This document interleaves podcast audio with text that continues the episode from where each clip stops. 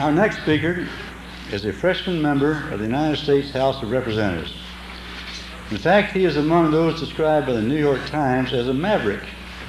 I'm sorry that I'm not able to repeat the way Speaker Newt Gingrich describes him. Born in Atlanta, four years before our society was launched by Robert Welch, he grew up in Pensacola, Florida, which is still his home, and by the way, the place I was born. A graduate of the University of Alabama, he went on to earn a law degree from the University of Florida. Times must really be changing when we invite lawyers to speak at these dinners. Involved as a host of professional, civic, and religious activities, he sought and gained election to the House of Representatives in 1994. He is the first Republican to represent Florida's first and finest congressional district since the horrible period known as Reconstruction. And I'm very pleased to tell you that he is my congressman and my good friend.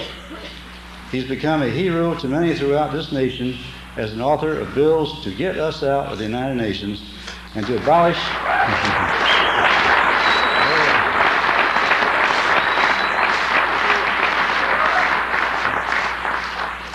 and to abolish the Department of Education.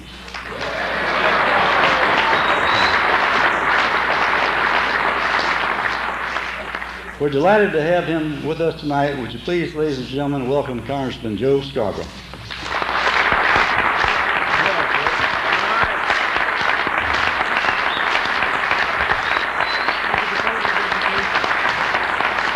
Thank you very much.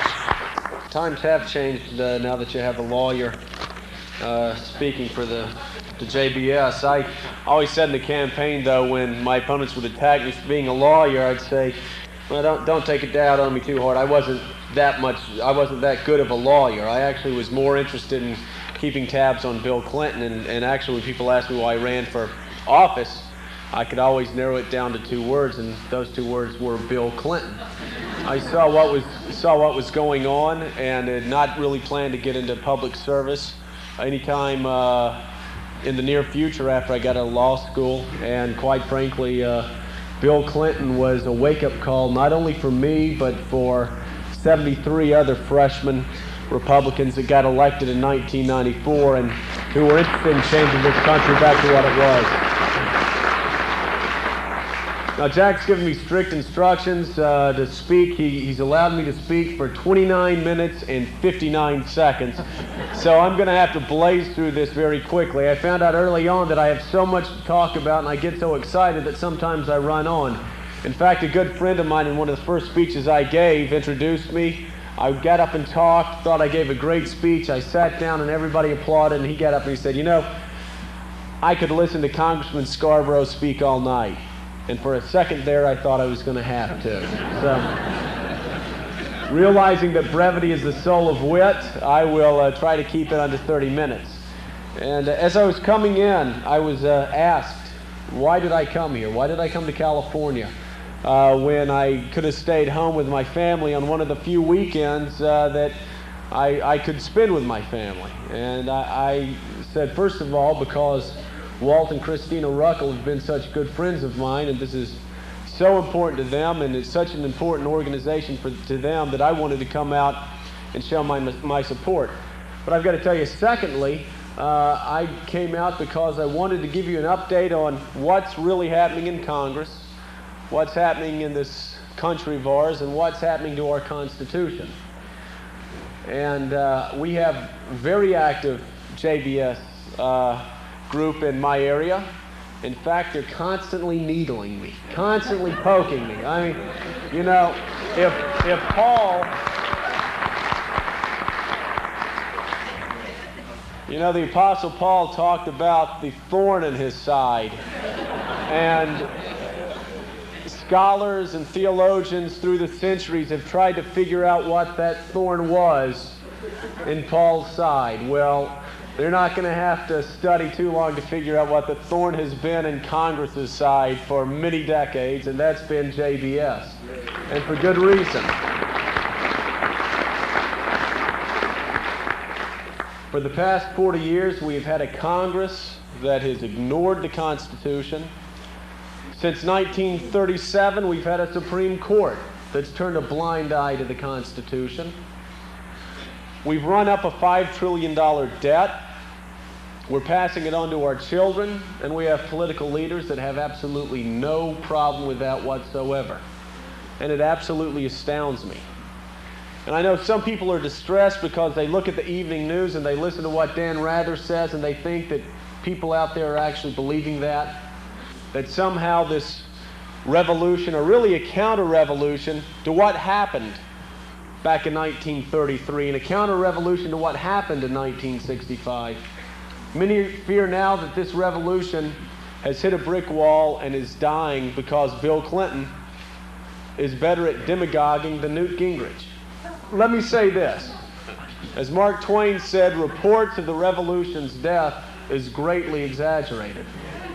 The fact of the matter is, we still have 73 freshman Republican members up there, overwhelming majority of which got elected by preaching the same message that I preached in my district. That's the message of James Madison and Thomas Jefferson, and the message of the Ninth and Tenth Amendments.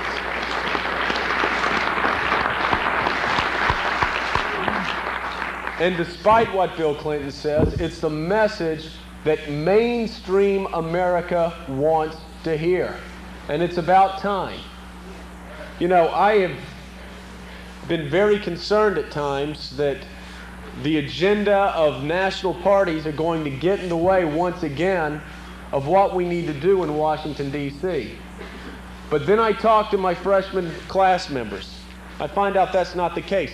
The New York Times, the Washington Post, the New Republic, every media outlet has been trying to figure out why this class has been so independent from its leadership. And there's a good reason. And it goes back to what I was talking about before. And, and I found out the first day I got to Congress. I don't know how many of you know who Jack Metcalf is. Jack is a congressman from Washington State. Now, let me tell you something. Jack and I couldn't be further apart uh, geographically. We are from the opposite sides of the continent. We're, I'm one of the, I'm the youngest freshman. Jack is the oldest freshman. I listen to music that Jack wouldn't listen to in his worst nightmare. I am from a completely different culture. I grew up listening to the Beatles and going to movies that Jack wouldn't let, let uh, his mother see. I mean, we are from different worlds. And yet, when I talked to Jack Metcalf, we were sitting around the first day we had reception, and here we were from two different cultures, two different parts of the country. I said, Jack, what did you run on? Run on? What was your platform? And I expected to hear the same old stuff that the National Republican Party passed out to all the candidates. And all the candidates that listened to those tapes lost. The rest of us won. And Jack told me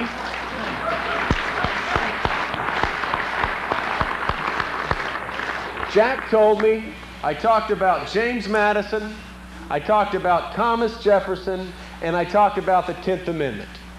And it absolutely stunned me. He said the exact thing that I was saying. There was no plan by the Republican Party to do this. There's no plan anywhere. Let me tell you, the revolution that has taken place is taking place underground. We don't need Dan Rather anymore to convey our message. We've got the fax machine.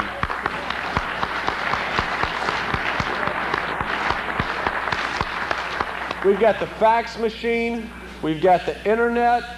We've got talk radio. We've got all these other forces that are causing a decentralization of information in this society. And with that decentralization, it's empowering communities. You know, we were set up to be a nation of communities and not a nation of bureaucracies. That's why I quoted James Madison. You know, Madison wrote while he was framing the Constitution we have staked the entire future of the American civilization not upon the power of government, but upon the capacity of each of us to govern ourselves, to control ourselves, and to sustain ourselves according to the Ten Commandments of God. Now,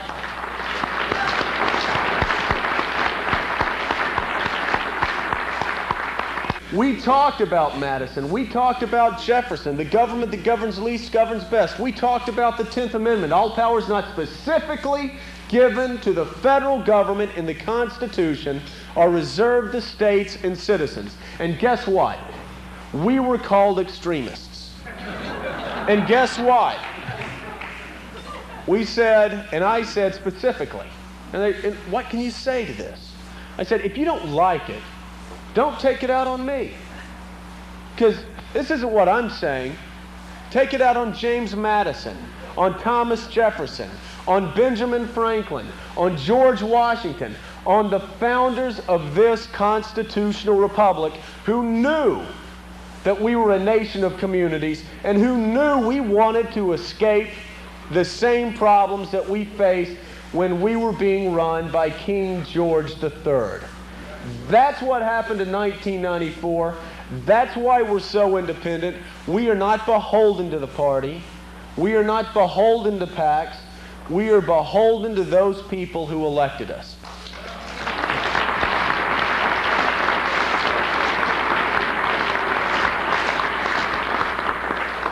And those people elected us because we talked about the Constitution. And I think during the second government shutdown, when, when the sweat was pouring down everybody's faces, when things were going as bad as we thought they could ever go, that's when I was truly excited about being where I was because we, we stood side by side and at least 40 to 45 of the 73 went and told the leadership, we don't care whether we're reelected or not. We came here to do things and if you like it, fine. If you don't like it, fine. We're going to stay the course. Now, whether or not we win this victory in the next six months or eight months or 12 months doesn't really matter. Because we've done something more important than just pass a few bills. We have entirely reframed the debate. Entirely. When you have the President of the United States, the torch carrier, for the liberal wing of the Democratic Party get up at the State of the Union address and say, the era of big government is over. you know, my friends, that the debate has been changed forever. Now, Bill Clinton, if nothing else, is a product of polls and pollsters and pundits. And you know what signals they're getting back despite all the rhetoric, despite all the things that Bill Clinton is having Dan Rather and everybody else say? The polls that he's getting back are telling him that Americans no longer believe that the federal government can micromanage every social problem and they want their country back and they want their government back. And Bill Clinton is getting that message in the polls and he's going to continue to get the message because Americans are finished with the social experimentation through their federal government.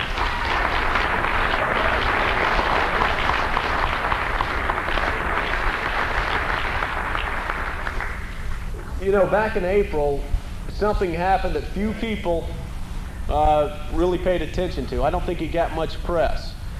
But the Supreme Court issued a decision. It was the Lopez decision.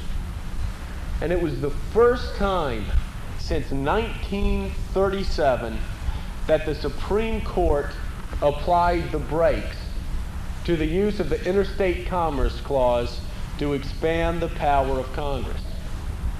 You know, that's what, of course, uh, Franklin Roosevelt did back in the 1930s. He was trying to pass a New Deal legislation. He couldn't get it passed.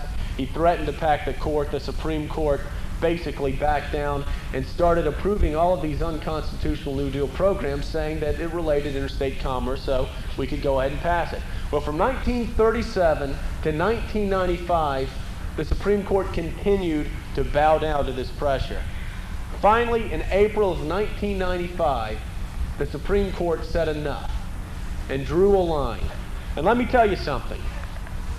A lot of people are talking about this presidential race right now and how important this presidential race is for the variety of reasons uh, that, that, that it's so important. Let me tell you, the most important phase of this presidential contest for me is finding out which candidate will elect Supreme Court justices who understand the limitations of Congress, who understand the limitations uh, that the Constitution gave our federal government, and who understands what the 10th Amendment means and how to apply it.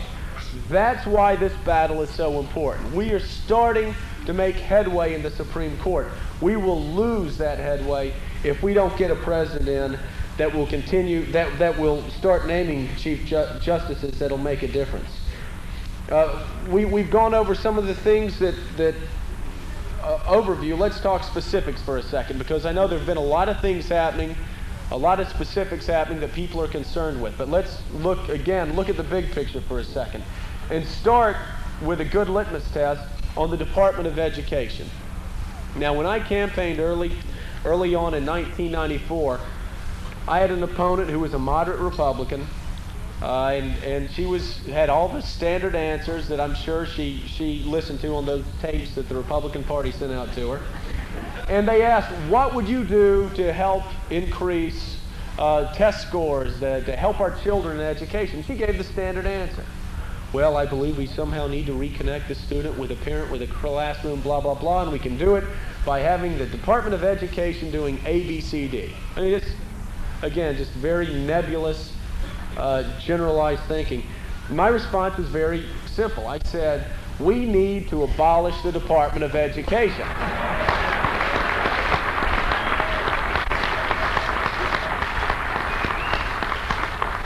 Now, I, I had people applause just like that for about 10 times before she finally said to me at one of our debates, you know, Joe, if you go up to Congress, you won't be able to find one person in Washington, D.C. that'll go along with you in a plan to abolish the Department of Education.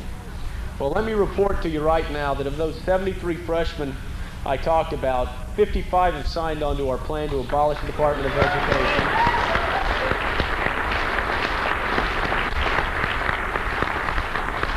100, 125 members throughout Congress have co-sponsored that legislation, and every member of the Republican leadership has signed on to the bill except for Speaker Gingrich. We're still working on him.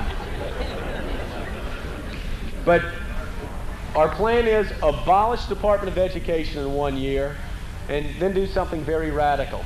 Send the money and send the authority back to the states, back to the communities, back to the local school boards, back to the principals, back to the teachers, and back to the parents.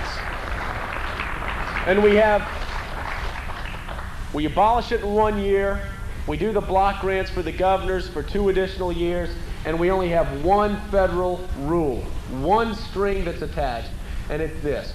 2% of the money can go for overhead only. The other 98% has to go straight into the classroom.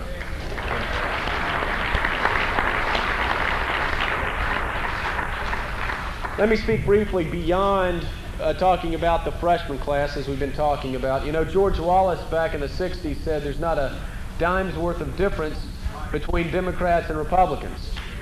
Now, while that may have been true before we got there,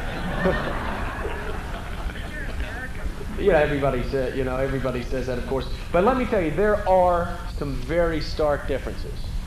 And I, I want to start with talking about the man who makes tax policy, basically, for Congress now. And he's the chairman of the Ways and Means Committee. Uh, and, of course, that's Bill Archer from Texas. Bill Archer replaced Dan Rostenkowski, the tax collector for the welfare state. Now, you know where Dan Rostenkowski stood. Let me tell you what Bill Archer is proposing. He wants to abolish the IRS, get rid of.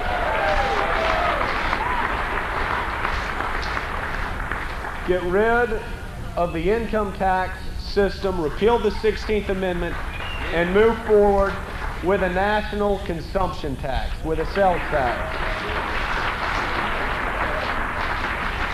Now, we don't know the details. We don't know exactly how it's going to play out in the press, but I'll tell you one thing that I do know.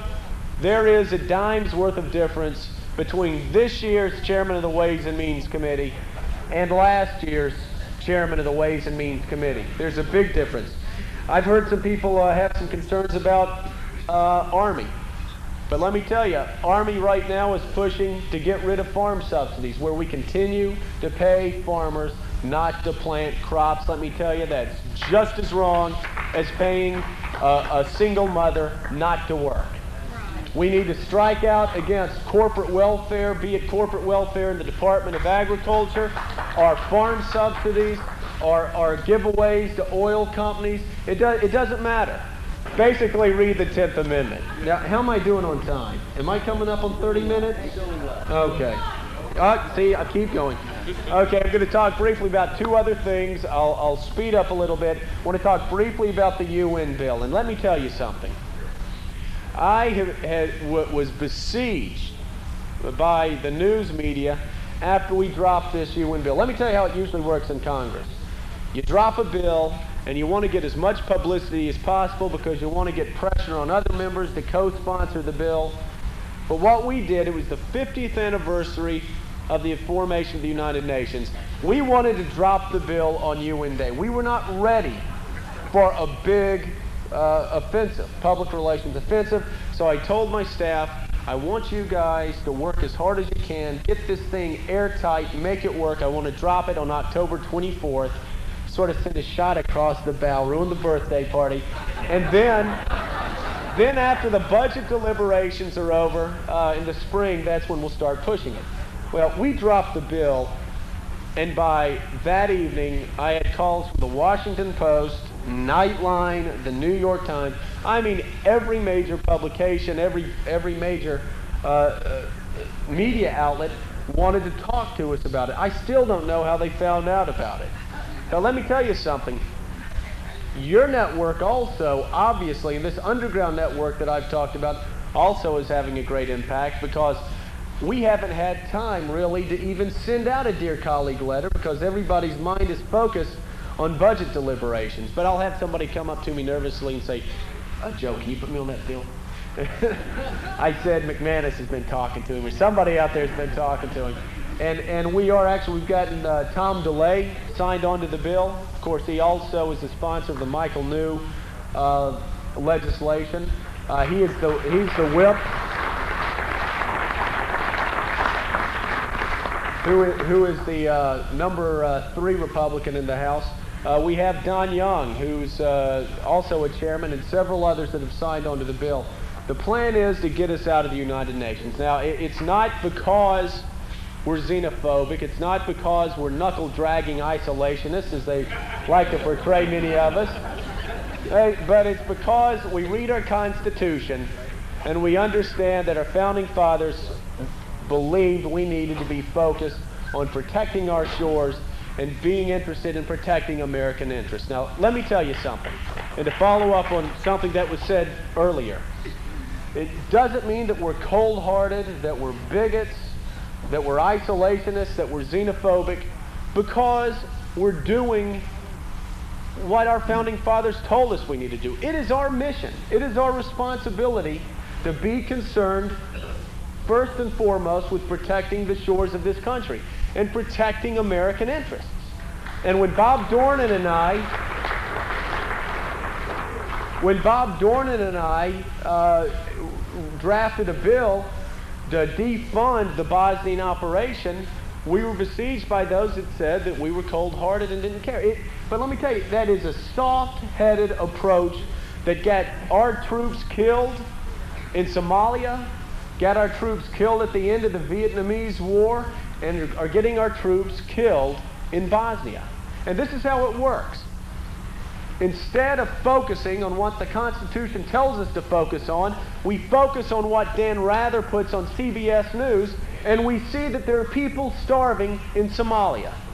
So the president gets together and he says, We can't let this go on. We need to send our troops to Somalia. Okay, great. We send our troops to Somalia because we're responding to an emotional impulse that these images on TV get us, get us into. But then what happens? What happens three months later, six months later? What images are we seeing? we're seeing the burned bodies of Americans drugged through the streets of Mogadishu. And then what happens? That same knee jerk reaction, that emotional tug, that undisciplined approach to foreign policy that got us into Somalia gets us out. And at what cost? Well, $3 billion and 29 lives.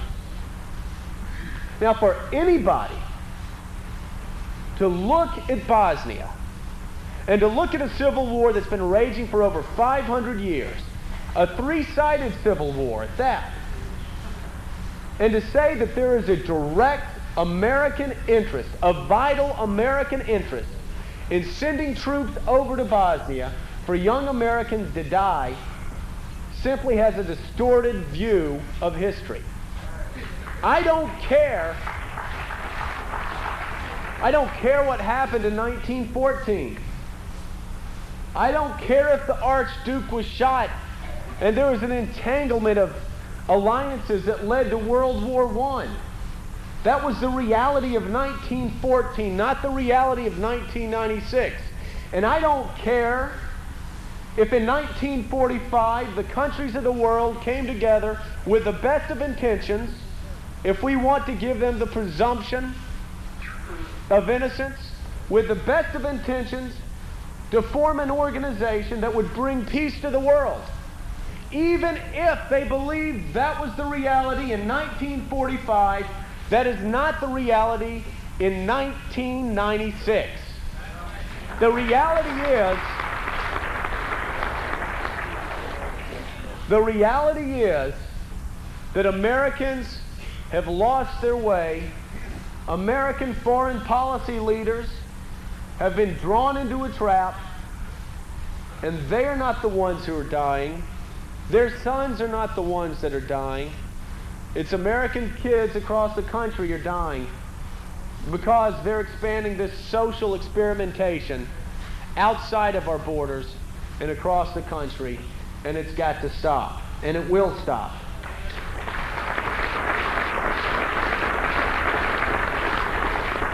You know, and, and, and I, I tell people, Americans have always been leaders. We've been, we, we, have, we have led this century. It's been the American century.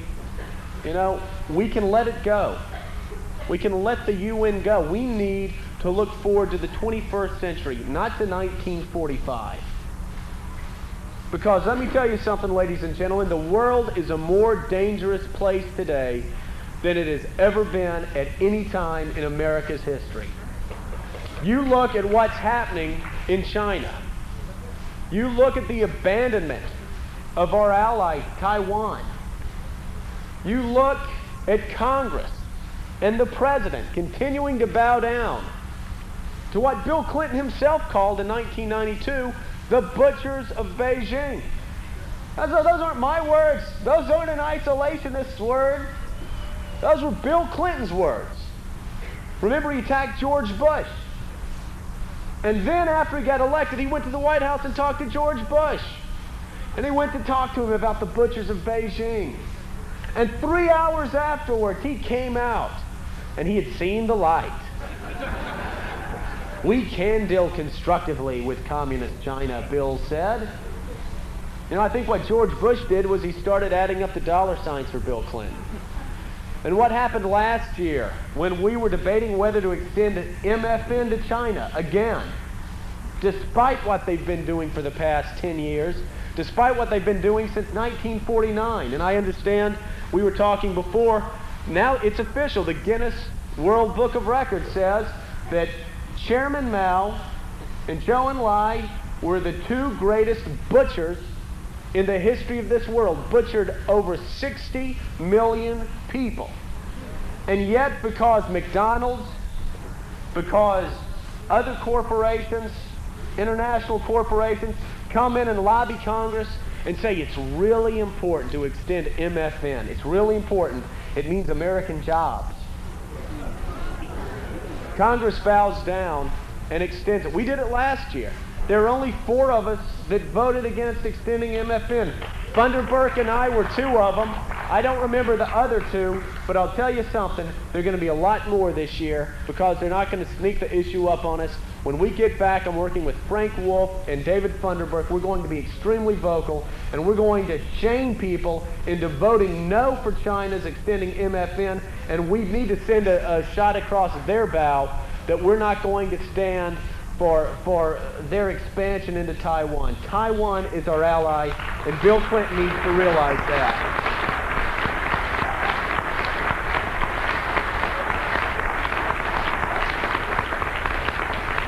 Let me tell you, the fight will go on. We may not win it with Bill Clinton in the White House, but we will continue to fight. We will continue to elect constitutional conservatives. We will retake America, and we will return this country to what our founding fathers intended to be a nation of communities, a nation of families, and a nation of individuals. It's about freedom, and we're going to win. Thank you.